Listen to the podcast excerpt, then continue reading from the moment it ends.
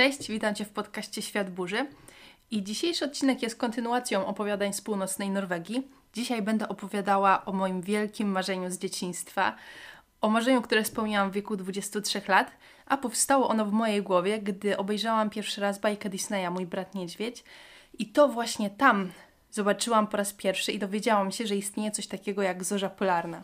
Myślę, że jest to jeden z głównych powodów, dla którego wylądowałam na dalekiej północy, dlatego że przez ten miesiąc mieszkałam jeszcze nad Lofotami w okolicach Seni, takiej pięknej, epickiej wyspy. Na tej północnej Norwegii wszędzie jest tak pięknie, wszędzie są góry, wszędzie są fiordy, ale jeżeli pojedziecie na Senie, to jest tam po prostu jeszcze bardziej, bardziej epicko. I tak podobno też jest właśnie na Lofotach, ale tam niestety jeszcze nie dotarłam. Wracając do Zorzy.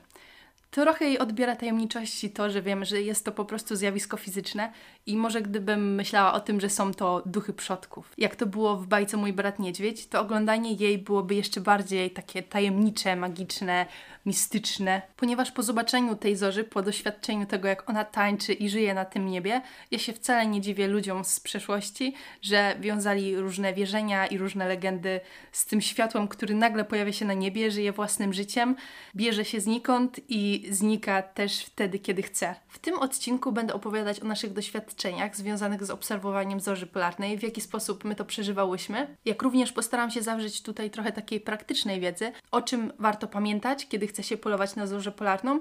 Ja nie jestem jakimś super specjalistą, nie zajmuję się profesjonalnie polowaniem na zorzę polarną. My same z Sarą miałyśmy doskonałe warunki do tego, żeby ją oglądać, dlatego mogę się tutaj mądrzyć na temat oglądania zorzy polarnej. Ale niektóre rzeczy, o których będę mówiła, są zupełnie logiczne, jednak zanim się czegoś doświadczy, to można nawet nie pomyśleć o niektórych rzeczach. Jak na przykład o tym, że kiedy jesteś w Norwegii i na niebie nie ma za bardzo chmur, to czy to na pewno jest dobry pomysł, żeby myć wieczorem głowę? To może jeszcze dodam, że stricte o naszych przeżyciach mówię od około 10 minuty, a wcześniej mówię trochę takich właśnie rzeczy uniwersalnych, ogólnych na temat zorzy. Jest trochę ciekawostek. Starałam się to zrobić w sposób możliwie najbardziej ciekawy, ale rozumiem, że jeżeli kogoś to nie interesuje, to może od razu przeskoczyć do drugiej części. No dobrze, no to skoro już wiemy, że zorza polarna to niestety nie są duchy przodków, to przypomnijmy sobie w skrócie, czym jest ta zorza polarna, zwana inaczej aurorą borealis. Są to rozbłyski światła, które występują w górnych warstwach atmosfery, tam gdzie jest bardziej rozrzedzone powietrze. A skąd te rozbłyski się biorą? Wszystko zaczyna się na Słońcu, gdzie szaleją burze magnetyczne, które wyrzucają w stronę naszej Ziemi naładowane cząsteczki. Tworzą one tak zwany wiatr słoneczny, który kiedy dotrze do naszej planety, to oddziałuje z jej polem magnetycznym a nasze pole magnetyczne powoduje, że te cząsteczki wnikają w okolicach bieguna. Dlatego właśnie, żeby zobaczyć zorzę polarną, należy się udać do krajów skandynawskich. Zorza polarna jest kojarzona głównie z kolorem zielonym, ale występuje również w wielu innych barwach i sama widziałam ją właśnie w kolorze zielonym, takim szarym, kiedy była bardzo delikatna, oraz nawet chwilami w kolorze różowym. Z tego, co czytałam w internecie, to kolor zorzy zależy głównie od wysokości, na jakiej ona występuje oraz od rodzaju gazu. I tak zorza występuje w kolorach niebieskich, zielonych, żółtych, czerwonych i bardzo często w białych. I właśnie dlatego pewnego razu prawie straciłyśmy szansę oglądania zorzy, dlatego że myślałyśmy, że to jest zwykła chmura. To jeszcze z takich ciekawostek dodam, że zorze były obserwowane na wszystkich planetach olbrzymach w Układzie Słonecznym. Ale przejdźmy do tego, w jaki sposób zaobserwować zorzę polarną na Ziemi. Więc pierwsza taka może trochę rozczarowująca wiadomość jest taka, że nie wystarczy pojechać na daleką północ na 2-3 dni i już mieć przez to gwarancję, że zobaczy się zorzę polarną.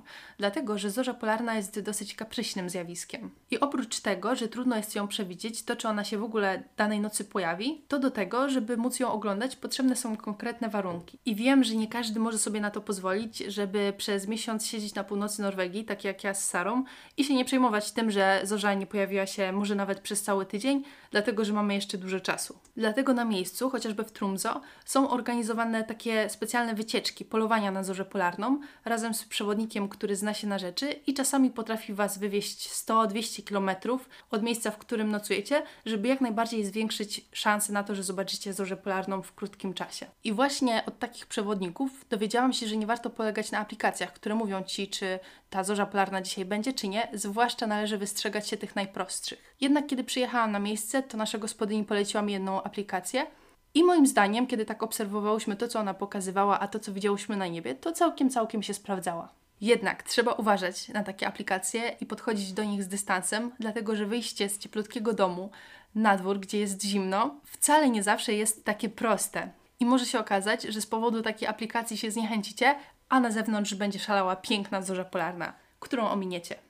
Co dalej jest potrzebne do zobaczenia zorzy polarnej, zakładając, że ta zorza w ogóle się pojawi? Przede wszystkim niebo nie może być zasłonięte chmurami. I to wcale nie oznacza, że niebo musi być zupełnie czyste, dlatego że zorza, która gdzieś tam migocze między chmurami, potrafi być jeszcze piękniejsza. Ale jeśli całe niebo będzie zasłonięte chmurami, no to niestety zorzy nie zobaczymy. I tak się kilka razy zdarzyło, że widziałyśmy na aplikacji, że szaleje piękna zorza polarna, a my niczego nie mogłyśmy zobaczyć właśnie z tego prozaicznego powodu. I to jest jedna z takich ważniejszych rzeczy, które można samemu sprawdzić, czyli pogoda. W tej północnej Norwegii pogoda może się zmieniać co kilka kilometrów. My mieszkałyśmy przy fiordzie i z tego powodu w naszej miejscowości było trochę cieplej, ale pewnego razu, kiedy u nas napadało dużo śniegu, to okazało się, że przejechałyśmy 40 km i to wystarczyło, żeby z takiej śnieżnej krainy przenieść się do miejsca, w którym śnieg w ogóle nie padał. Kolejna rzecz, która będzie działała tylko na Waszą korzyść, to duży kawał odsłoniętego nieba. Dlatego, że jeżeli jesteście na przykład w lesie i widzicie tylko malutki kawałek nieba, to na nim być może nie będzie widać zorzy, która będzie sobie tańczyła kilka metrów dalej. I kolejna rzecz, o którą warto zadbać, to tak samo jak przy oglądaniu gwiazd, czym mniej świateł latarni i świateł miasta,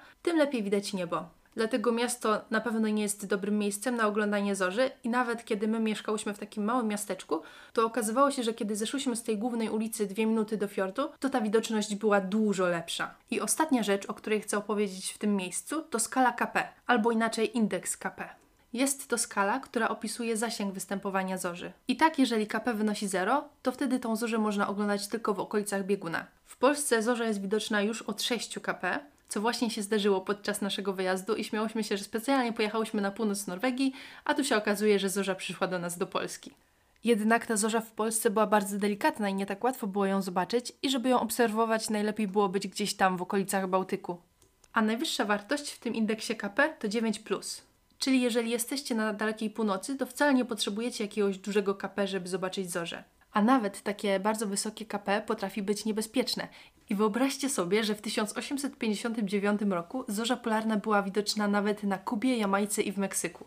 Jest taka para łowców zórz z Polski, którzy mieszkają teraz na północy i oni właśnie zajmują się profesjonalnie polowaniem na tą zorzę polarną. Nazywają się Cat and Drop od imion Katarzyna i Robert. I sama poznałam ich w podcaście Łosiologia jeszcze przed moim wyjazdem do Norwegii, gdzie właśnie Alicja rozmawiała z nimi na temat zorzy, jak to wszystko wygląda, co zrobić, żeby w ogóle zobaczyć tą zorzę. I coś, co było dla mnie bardzo ciekawe, czyli jak wygląda taka codzienność i praca jako łowca zorzy. Link do tego wywiadu umieszczę w opisie odcinka i w ogóle możecie zajrzeć później do opisu po przesłuchaniu tego podcastu, dlatego że umieszczę tam linki jeszcze do innych różnych ciekawych rzeczy. Także Kasia i Robert naprawdę znają się na rzeczy i właśnie na ich stronie znalazłam fajny opis tej historycznej zorzy, więc po prostu Wam go przeczytam. Rankiem 1 września 1859 roku angielski astronom Richard Carrington poszedł jak zwykle do swojego prywatnego obserwatorium, aby rzucić okiem na Słońce. Zauważył wtedy nietypowe skupisko plam na tarczy słonecznej. Gdy próbował sporządzić szkic, nagle dostrzegł ogromne plamy białych kul ognia wystrzelonych z powierzchni Słońca. Całe zjawisko trwało około 5 minut, a sam astronom nie był wtedy jeszcze świadom konsekwencji tego, co właśnie zaobserwował. Zwykle wiatr słoneczny potrzebuje około 72 godzin, aby pokonać trasę Słońce-Ziemia, ale w tym wypadku zajęło to rekordowe 18 godzin. 2 września w ziemskiej atmosferze wystąpiła jedna z najsilniejszych burz magnetycznych w historii, a jej moc można porównać do wybuchu 10 miliardów bomb atomowych. Linie telegraficzne zaczęły się skrzyć. Sami telegrafiści zostali rażeni prądem. Niebo dosłownie zapłynęło od jasności zorzy polarnej do tego stopnia, że ptaki zaczęły swoje poranne śpiewy, a górnicy śpiący w kalifornijskich kopalniach złota budzili się w popłochu, myśląc, że zaspali do pracy. Aurora Borealis była ponoć widoczna aż na równiku, a z pewnością istnieją dowody na to, że widziano ją na Kubie, Jamajce, a nawet w Meksyku. 160 lat temu największym problemem była awarii linii telegraficznych, a co za tym idzie, brak komunikacji. Na tej podstawie możemy również wysnuć wnioski, jaki chaos wywołałaby taka burza w dobie cyfryzacji. Szacuje się, że w obecnych czasach podobna burza magnetyczna spowodowałaby straty wysokości 2 bilionów dolarów. Więc wniosek jest prosty, że nawet jeżeli taka zorza byłaby bardzo ładna, to nie, nie chcemy takiej dużej zorzy. Już lepiej chyba pojechać na północ, żeby jej poszukać. No dobrze, to ustaliliśmy już, że z tą zorzą to nie jest tak łatwo i wcale nie jest tak prosto ją zobaczyć. Więc możecie sobie wyobrazić moje zachwycenie, kiedy nasza gospodyni odebrała nas z przystanku i jechałyśmy, my jeszcze wtedy nie wiedziałyśmy, gdzie będziemy dokładnie mieszkać. I ja jej oczywiście zaczęłam mówić o tym, że moim wielkim marzeniem jest zobaczenie zorzy polarnej, a ona rzuciła, no tak, możemy ją sobie oglądać z okna naszego salonu. Kiedy to usłyszałam, to byłam tak szczęśliwa, że nawet trudno to sobie wyobrazić. I rzeczywiście, jechaliśmy brzegiem fiordu, i posłuchajcie, nagle przy tym fiordzie się zatrzymaliśmy i okazało się, że właśnie ten nasz dom, w którym będziemy mieszkać przez najbliższy miesiąc, znajduje się dwie minuty od fiordu. I jeszcze przez pierwszych kilka dni mieszkałyśmy w takim apartamencie, który nasi gospodarze wynajmowali. I miałyśmy tam swój pokój, salon, łazienkę. I z okien tego salonu miałyśmy widok na cały fiord i na po prostu całe niebo, które było nad tym fiordem. I byłyśmy oczywiście bardzo podekscytowane, i gdy tylko zaczęło się robić ciemno, to wyglądałyśmy przez to okno, ale niczego nie mogłyśmy dostrzec i tak było przez pierwszych kilka dni. I już od samego początku zaczęłyśmy morsować w tym fiordzie. I jakoś tak się złożyło, że na początku morsowałyśmy wtedy, kiedy było ciemno. I z taką nadzieją patrzyłam w to niebo i czasami wydawało mi się, że widzę jakieś takie smugi, że to może jest zorza, ale bardzo trudno było to ocenić i właściwie wtedy wyglądało to dla mnie jak chmury. I kiedy zobaczyłyśmy tę zorzę pierwszy raz, to później dużo łatwiej nam było ją zauważyć i ocenić, że to jest właśnie zorza. I teraz wydaje mi się, że to, co wtedy widziałyśmy, to już była zorza, tylko taka bardzo delikatna. I trochę żałuję, że nie wzięłam wtedy aparatu i nie zrobiłam trochę zdjęć z długim naświetlaniem, żeby przekonać się, że na aparacie wyjdzie zielony kolor. I nie zapomnę pierwszego razu, kiedy zobaczyłyśmy tę zorzę. I to było tak, że wyjrzałam przez okno w salonie i mówię: Sara, to chyba jest zorza. A ona na to, co ty gadasz, to jest chmura i się tak przyglądamy temu czemuś na niebie. No i tak, no nie, to jest jasne i się jakoś tak inaczej rusza niż chmura. Więc chwyciłam aparat i wyleciałam na dwór i zrobiłam zdjęcie z długim naświetlaniem i wyszło, że tak, że to jest zorza, więc od razu się ubrałyśmy i poleciałyśmy na dół do fiordu, ponieważ tam było mniej świateł, a niestety z okien naszego salonu było widać sporo światła z ulicy. I ta zorza była właśnie bardzo delikatna, była szara, taka biała. W ogóle nie było widać tego zielonego koloru, który później wyszedł na aparacie. Ale mimo wszystko było to dla nas bardzo fajne przeżycie. A później mijały dni i my się w międzyczasie przeniosłyśmy do domu naszych gospodarzy, dlatego że apartament miał ktoś zająć. I tam w domu gospodarzy mieszkałyśmy w takim pokoju gościnnym na pierwszym piętrze i ze wspólnego przedpokoju było wyjście na balkon, z którego widać było pięknie właśnie cały ten fiord. I my bardzo regularnie przez to okno wyglądałyśmy i sprawdzałyśmy, czy tej zorzy nie ma, ale wciąż jej nie było i nie było. I to musiało być już jakoś w drugim tygodniu.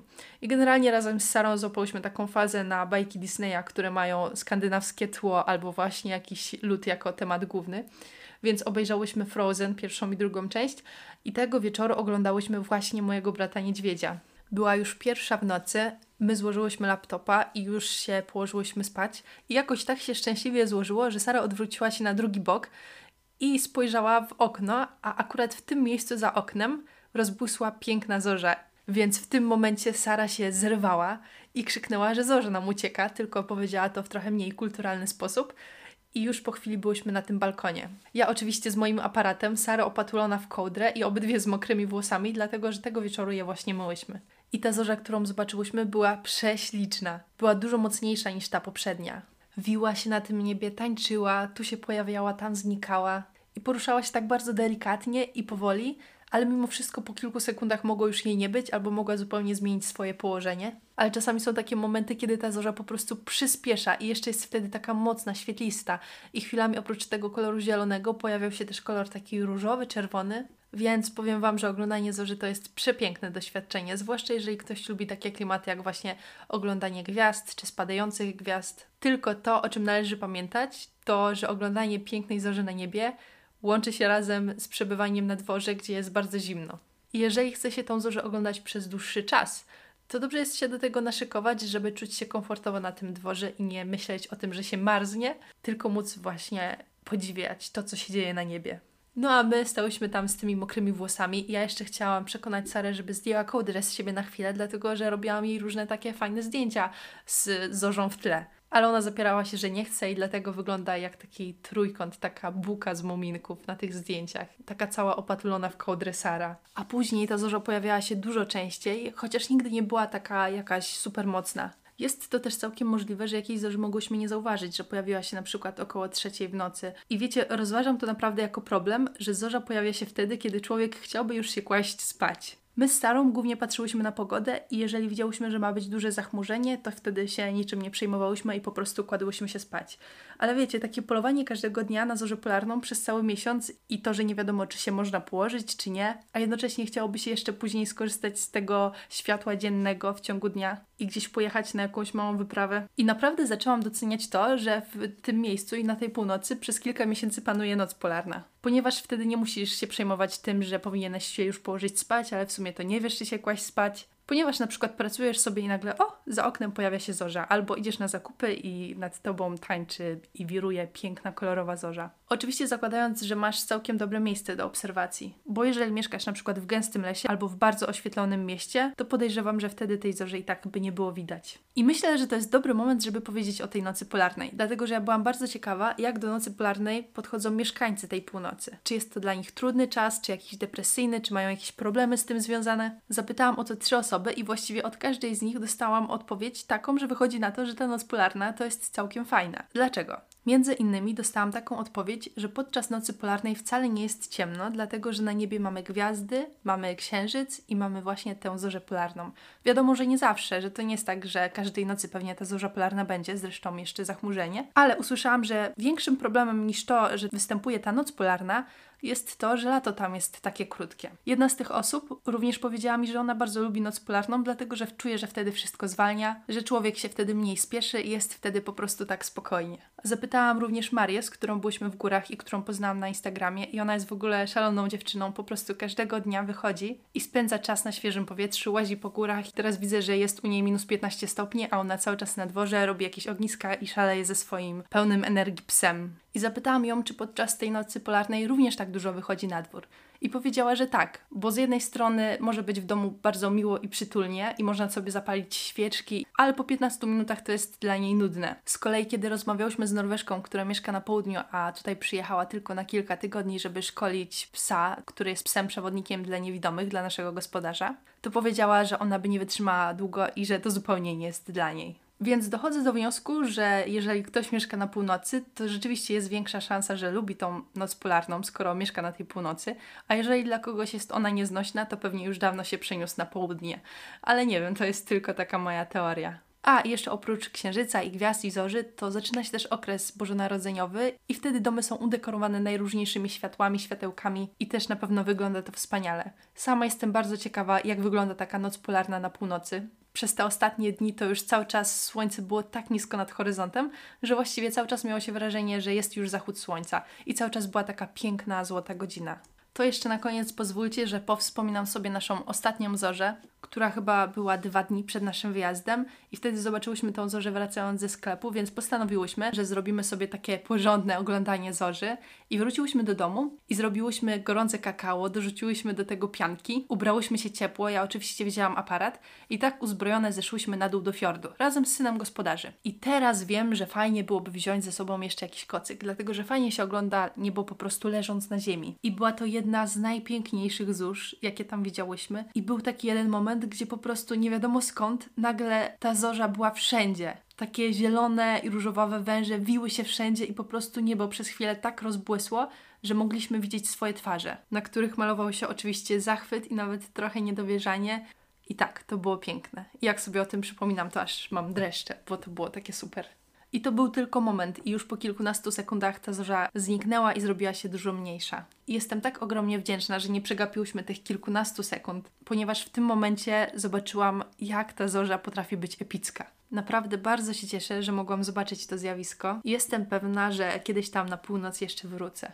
Z tą zorzą jest trochę tak jak z oglądaniem gwiazd. Jeżeli zobaczycie zdjęcia spadających gwiazd, to na pewno są ładne i czasami mogą być nawet ładniejsze niż to niebo, które widzicie nad sobą, ale jednak zobaczenie tego na własne oczy i zobaczenie nawet przez ułamek sekundy tej spadającej gwiazdy to jest zupełnie inne doświadczenie. Powiem Wam, że kiedy opowiadam Wam tak o tej północy i o tej zorzy, jak tam jest super pięknie, cudownie, to trochę gryzie mnie sumienie, dlatego że jakoś nie mogę pogodzić tego, że chciałabym żyć jak najbardziej ekologicznie z tym, jak nieekologiczne są loty samolotami. I w tym momencie nie dość, że ja podróżuję, to jeszcze zachęcam inne osoby do tego, żeby jechały na północ, od dawien dawna słucham podcastu Gazeli w Laponii, która opowiada o Norwegii i myślę, że jej podcast jest jedną z rzeczy, które mnie zainspirowały do tego, żeby pojechać na tą północ. Ale Gazela w Laponii właśnie zajmuje się takim ekologicznym podróżowaniem i jedną z rzeczy, które mogą sprawić, że te podróże będą bardziej ekologiczne, nawet jeżeli lecicie samolotem, to to, że jeżeli wybieracie się gdzieś daleko, to żeby pojechać tam na dłużej, żeby rzeczywiście skorzystać już z tego wyjazdu i żeby nie czuć potrzeby za dwa miesiące wrócenia tam znowu jeszcze raz.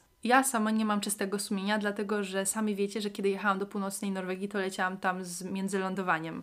Czyli zamiast dwóch samolotów w jedną i w drugą stronę, to leciałam w sumie czterema samolotami. I to jest temat, który mnie bardzo nurtuje i zastanawiam się, jak do tego podejść i jak to rozwiązać. A póki co, może po prostu odeślę Was do Gazeli w Laponii, która się zna na tym i która bardzo zachęca ludzi do tego, żeby wybierali się regularnie na tak zwane mikrowycieczki. I mówi o tym, że żeby spędzić czas w naturze, czy w jakichś fajnych miejscach, czy żeby dać swojemu organizmowi odpocząć, wcale nie trzeba jechać nie wiadomo jak daleko. I zachęca do tego, żeby robić regularnie właśnie takie krótkie eskapady i eksplorować miejsce, w którym się mieszka. Więc życzę każdemu z Was, którzy słuchacie tego podcastu i którzy dotrwaliście do tego miejsca, żebyście mieli kiedyś okazję zobaczyć piękną zorzę polarną i to nawet nie jedną, ale więcej. Jednak zamiast zachęcać Was do tego, żebyście jak najszybciej jechali na północ oglądać zorzę polarną, to chciałabym Was właśnie zachęcić do mikrowycieczek i do tego, żeby szukać fajnych miejsc, niekoniecznie aż tak daleko od miejsca, w którym mieszkacie. Jak zawsze, jeżeli macie jakieś przemyślenia albo nie zgadzacie się z czymś, co mówię, to zachęcam Was do tego, żebyście pisali do mnie na Instagramie. Mój Instagram nazywa się Świat Burzy, tak samo jak ten podcast. A jeżeli ten odcinek Wam się po prostu podobał, to też będzie mi bardzo miło, jeżeli do mnie napiszecie. Zawsze, kiedy dostaję od Was taki feedback, to niezwykle się cieszę. Jest to naprawdę motywujące do tego, żeby tworzyć kolejne odcinki. To w takim razie wszystko na dzisiaj. Dzięki za słuchanie i do usłyszenia. Cześć!